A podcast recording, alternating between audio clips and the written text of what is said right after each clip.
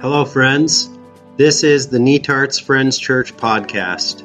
We are Jesus people, Kingdom of God people, welcoming, yearning, sharing. And we're glad you're connecting here with us. We'd love to connect in person as well. If you're inclined to support this podcast or for more information, just hop on over to netartsfriends.org. That's netartsfriends.org. Let's jump into today's sermon. I need to begin the conversation today by admitting an assumption that I'm working with. And that is that I believe there's some kind of a battle going on in this universe between good and evil. I think there's something more than simply survival going on I think that this universe is dealing with some kind of a dark force. This dark force seems to be attempting to work backwards. Like instead of fostering life, it's trying to dehumanize. It is working in the opposite direction of human thriving, shalom, well being, this dark force is attempting to distort everything good. It is attempting to get people to do things that they would not normally do in order to create further harm, destruction, dysfunction, spirals of greed and vengeance. This dark force seems to thrive in creating chaos and confusion, competition, violence, and at times we see this dark force trying to infect not only individuals, but leaders, empires, and entire systems. Not everyone in our modern world is starting with this same assumption that I'm starting with.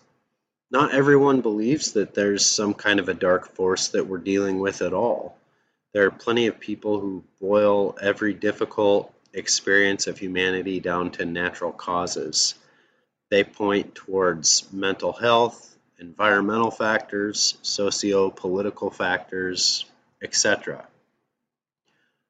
For me, rather than an either or perspective, I see a both and perspective. I don't deny that many of the difficulties that we experience can be attributed to these natural factors, and yet, I do not rule out that this universe is also dealing with some kind of a dark force. When I look at the gas chambers of the Holocaust, the Trail of Tears, the enslavement of millions of Africans, the epidemic of school shootings, genocides, and wars across history, I see more than simply natural and situational factors. I see dark forces in there attempting to work backwards against everything that God created as good. I see a cosmic conflict between good and evil. Christian scripture uses language for these dark forces such as the adversary, the accuser, Satan, the devil, principalities and powers, spiritual forces of evil. I think of the, the end of the prayer that Jesus taught his disciples to pray, which is deliver us from evil. This assumption that I'm working with brings us to our conversation today, which is temptation or testing or natural causes. Life is full of hard experiences of all different kinds, colors, flavors they come from unexpected angles. They bushwhack us and ambush us and surprise us. Things happen out of the blue. We get blindsided. Life is full of sneaker waves. One moment we're enjoying a sunny day at the beach, and the next moment we're knee deep in ice cold water and being dragged out to sea. Someone steals your wallet, and you're pretty sure who, and you can't help holding a grudge. Or problems surface in your marriage, and your mind goes to some pretty dark places. You find out people are talking behind your back and swearing about them feels good. Your teenager who used to love you dearly now claims they hate your guts. And sometimes, not always, but sometimes you can't wait until they move out. Your knee starts acting up, and you're tempted to just turn into a slothful couch potato. You find out your job is on the chopping block, and you start drinking a few too many pretty regularly. You develop a bizarre allergy to pomegranates and start wondering is God out to get me? You go to a high school reunion and feel like everyone there is more successful than you, and you can't stop wishing that you had more money and more to show for your life. Life is just full of hard experiences, and some of them are bizarre, some of them are dark, some of them feel very tempting, and we're left trying to figure out what part of our experience is because of natural causes what part might be God somehow testing, and what part is just temptation from dark forces. Christian scripture tells us that no one should say, God is tempting me, for God cannot be tempted by evil, nor does he tempt anyone. God is love. There is no fear in love. God is light. In him there is no darkness at all. James 1, 1 John 4, 1 John 1. But Scripture also describes God testing humanity. Like God tests Abraham to see how he will respond to a request to sacrifice his son. God wants to see and discover if the people of Israel will follow God's instructions in the wilderness so that God can know what is in their heart. God temporarily withdraws support from the people of Israel. God leaves Hezekiah to himself in order to know what is in his heart. Now, God's testing is a real brain bender for people part of God giving us human agency and freedom of choice is that God lets us make choices rather than treating us according to choices we have not yet made. Scripture doesn't describe these tests as a game where God already knows that we're going to fail, but God gives us the test anyways. That's not how they are described. It doesn't describe the tests as being for the sake of our discovery. The tests are described as being for the sake of God's discovery. Like God genuinely wants to find out what is in our heart. And God genuinely wants to know if we will choose God above all else. And not every test in Scripture turns out in God's favor. It's only after the tests go well that God says, now I know. Now I know. Like, for example, Genesis 22. Now I know that you fear me, that you fear God. Now, to make the situation even more confusing, this question of test or temptation, there are stories in the Bible where an experience is first attributed to God as if it were some kind of a test. 2 Samuel 24. But then the exact same experience is later attributed to Satan as if it were a temptation. 1 Chronicles 21. So this brings us to our scripture today, which is Luke chapter 4, 1 through 3. It says, Jesus, full of the Holy Spirit, left the Jordan Remember, we, we had his baptism in the Jordan River, and he was led by the Spirit into the wilderness, where for forty days he was tempted by the devil. He ate nothing during those days, and at the end of them he was hungry. The devil said to him, If you are the Son of God, tell this stone to become bread. And Jesus answered, It is written, Man shall not live on bread alone. We find Jesus in this story caught in the middle of these many forces. It's like he's in the middle of the Venn diagram. We see Jesus experiencing temptation from a dark force. This is the first mention of the devil, the accuser, in the Gospel of Luke. But we also see Jesus being led by the Spirit into the wilderness. That's why he's there. And we also see Jesus experiencing natural hunger pangs. And we will see Jesus understanding this experience, not only in terms of temptation, but also in terms of testing as well. Even so, for many people, this story of Jesus being tempted can seem very removed from their experience. Like they read this, and the picture of the devil that they get in their mind is like this image of Will Ferrell from a Saturday Night Live skit, or they think about a country song about selling your soul to the devil. The devil went down to Georgia looking for a soul to steal. They, they imagine some kind of an easily recognizable red man with a cape and a pitchfork whose voice makes the hair stand up on your neck and he suggests that Jesus do things that no one would ever try to do. Like, this story just feels far away to many people because they haven't been tempted to turn rocks into bread. They haven't been tempted to jump off a building. And they probably haven't even been tempted to worship the devil. And so it's easy to read this story in a very caricatured and distant way where it begins to look much more like a comic book like good guys versus bad guys, it feels more like that than the way that we experience real life.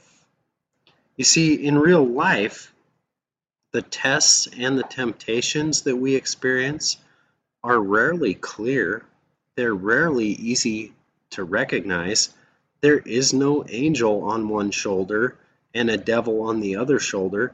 There's only a string of ideas and thoughts and feelings that are running through our mind, and all of them feel attractive. They seem to make sense. They seem plausible. And often we aren't aware that there's another player in the game at all. We experience our thoughts and our desires as different parts of who we are. And yeah, we have conflicting desires. Part of us wants to do this, and part of us would rather do that. And often the choices that we consider and the options that we weigh in our minds, they don't feel clearly defined as good and evil. We wrestle with choices between good and better or between bad and worse. In order for any temptation to really feel like it's actually tempting, there has to be quite a lot of good that's wrapped up in it. And so we wrestle with compromises and trade offs and internally justifying our actions. And sometimes we wrestle with simply being paralyzed by our own internal swirl of thoughts and doing nothing. It's been said that temptation is a legitimate God given need that part of you is trying to meet in an illegitimate way but the real conundrum of the experience is that things just aren't clear cut. The different parts of who we are hold a big internal debate about what it even looks like to meet our legitimate needs in a legitimate way. And everyone has a different opinion about which trade off or compromise is acceptable, which means in a world full of smartphones, it's not hard to find someone who will agree with you and tell you that the way you're handling your life is right and good.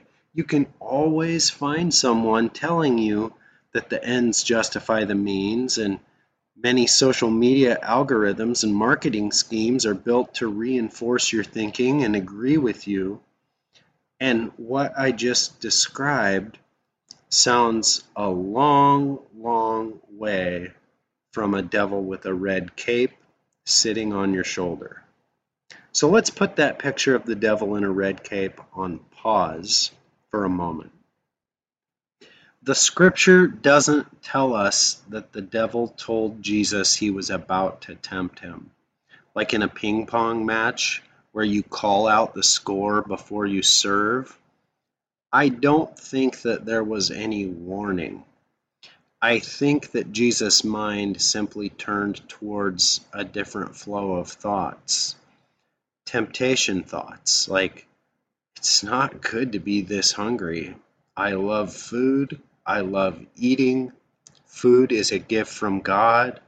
Does God really want his beloved son's tummy making this much noise? I am absolutely famished. I should just snap my fingers and have a loaf of bread. Some nice sourdough sounds absolutely perfect. I can almost smell it. Or I could go rye or limpa or wheat or garlic bread.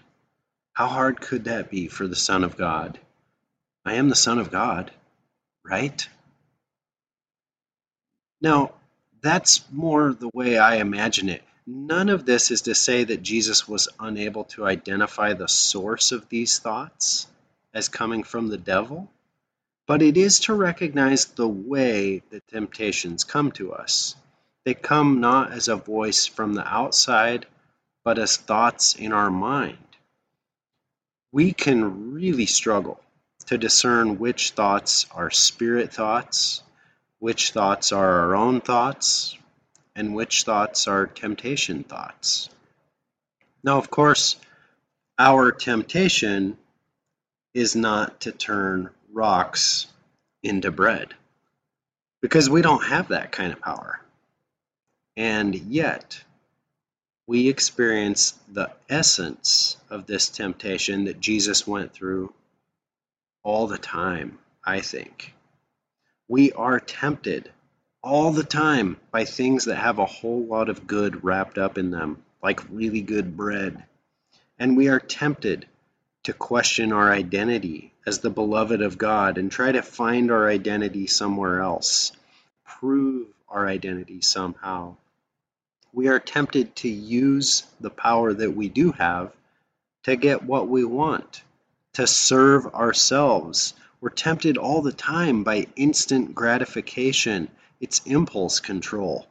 We really struggle to embrace delayed gratification. We don't like delayed gratification. We are tempted to avoid pain in the moment.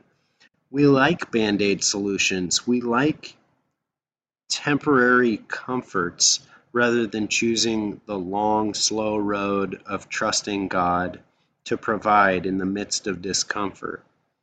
We're tempted to let the ends justify the means. We're tempted to take matters into our own hands. We're tempted to act independently rather than depend on God.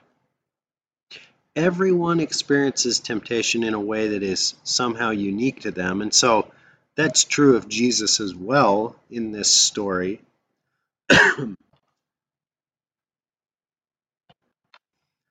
Obviously, you are not tempted to turn rocks into bread, which can make you feel far removed from this story, but I don't think that's the case. So it brings us to a discussion question, a, a reflection question if you're listening alone. Reflect on how the real essence of this temptation attempts to infect your everyday thinking and living. So take a moment with that.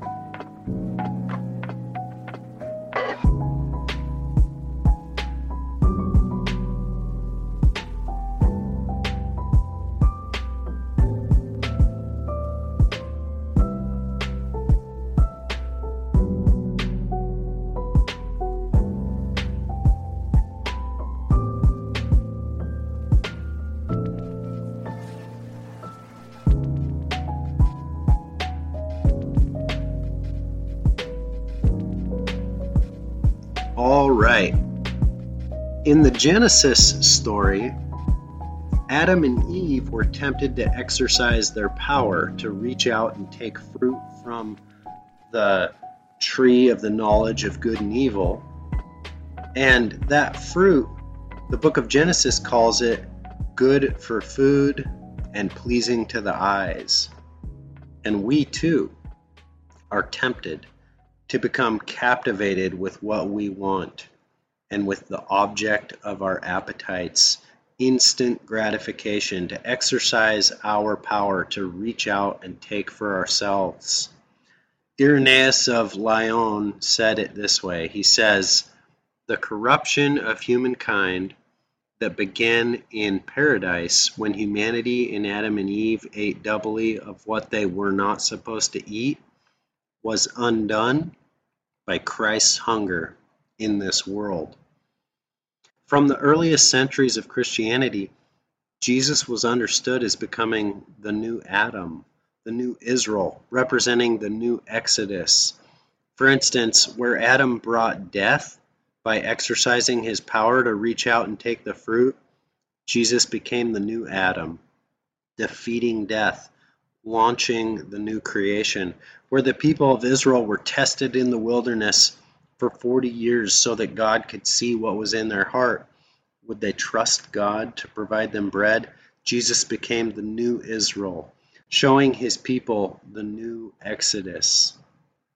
Jesus resisted this temptation not only with words, yes, he speaks words, but by rooting his experience in the story of the people of Israel. His answer to the devil was, It is written, humanity or man, its humanity, does not live on bread alone. His answer is much more than just words, more than a phrase. It's a story of the people of Israel in the wilderness. The, the scripture that he quotes comes from Deuteronomy 8, verse 2. Remember how the Lord your God led you all the way in the wilderness these 40 years? Kind of like fasting 40 days, to humble and test you in order to know what was in your heart. Whether or not you would keep his commands, he humbled you, causing you to hunger, and then feeding you with manna, which neither you nor your ancestors had known, to teach you that man does not live on bread alone, but on every word that comes from the mouth of the Lord. Jesus was referring to an experience. He was remembering an experience where the people of Israel woke up every morning and they found bread called manna on the ground in the desert. They didn't create it, it was God's provision, and they collected enough of it for that day. If they were greedy, if they were fearful, and they collected more than they needed for the day, it would spoil. And that was the test. This was how God fed his people in the desert for 40 years. When these temptations came to Jesus, these temptations that, you know, is my identity, is my life actually hanging on needing to eat, on creating bread out of rocks? Jesus thought back to God providing bread and daily provision. And he thought back to his baptism as God's beloved, and he was able to respond, No, humanity doesn't live on bread alone. Now, the question is, how does this ancient answer connect with your daily experience of temptation? At one level, this story depicts Jesus doing what we as humans have all failed to do which is resist temptation. And at another level, it is Jesus showing us the new way forward through the wilderness. Jesus says humanity doesn't live on bread alone. Within every temptation, there's a whole lot of good, and somewhere there's a lie. Somewhere there is a lie buried. And the lie, in this case, in this temptation, was no, humanity does live on bread alone. Some some form of something. Like your life feels like it rises and falls. Your identity feels like it rises and falls based on something. Now, on Sunday, the discussion question happened in groups if you're listening online, then you just spent some time reflecting, considering the essence of this temptation, to turn rocks into bread. And of course, you probably weren't thinking about actual bread. So the question is, what were you thinking about? Can you identify the lie that's buried within the good? Somewhere there's a lie that your identity and your life is wrapped up in doing something or in having something. So what is what is it? How do you fill in that blank? What is it that you hunger for and chase after and try to use your power to reach out and acquire? What are the identity issues that you wrestle with?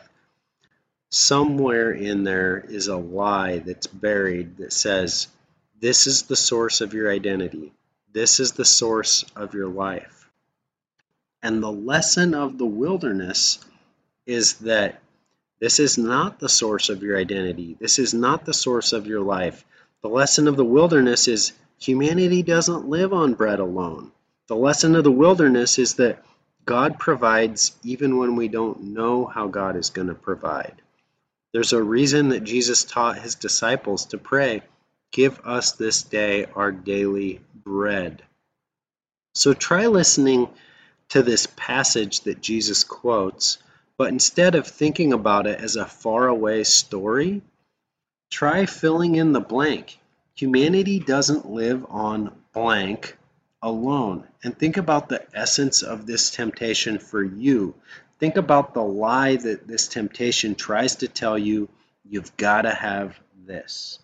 For instance, let's say in our discussion time, reflection time, that you were thinking about how your identity is so tied up in your career and the success of your work that it's basically your entire life. So try plugging that word career into this passage and listen at another level as if this is your story. So I'll read it for you. Remember how the Lord your God led you all the way in the wilderness these 40 years to humble you and to test you in order to know what was in your heart, whether or not you would keep his commands.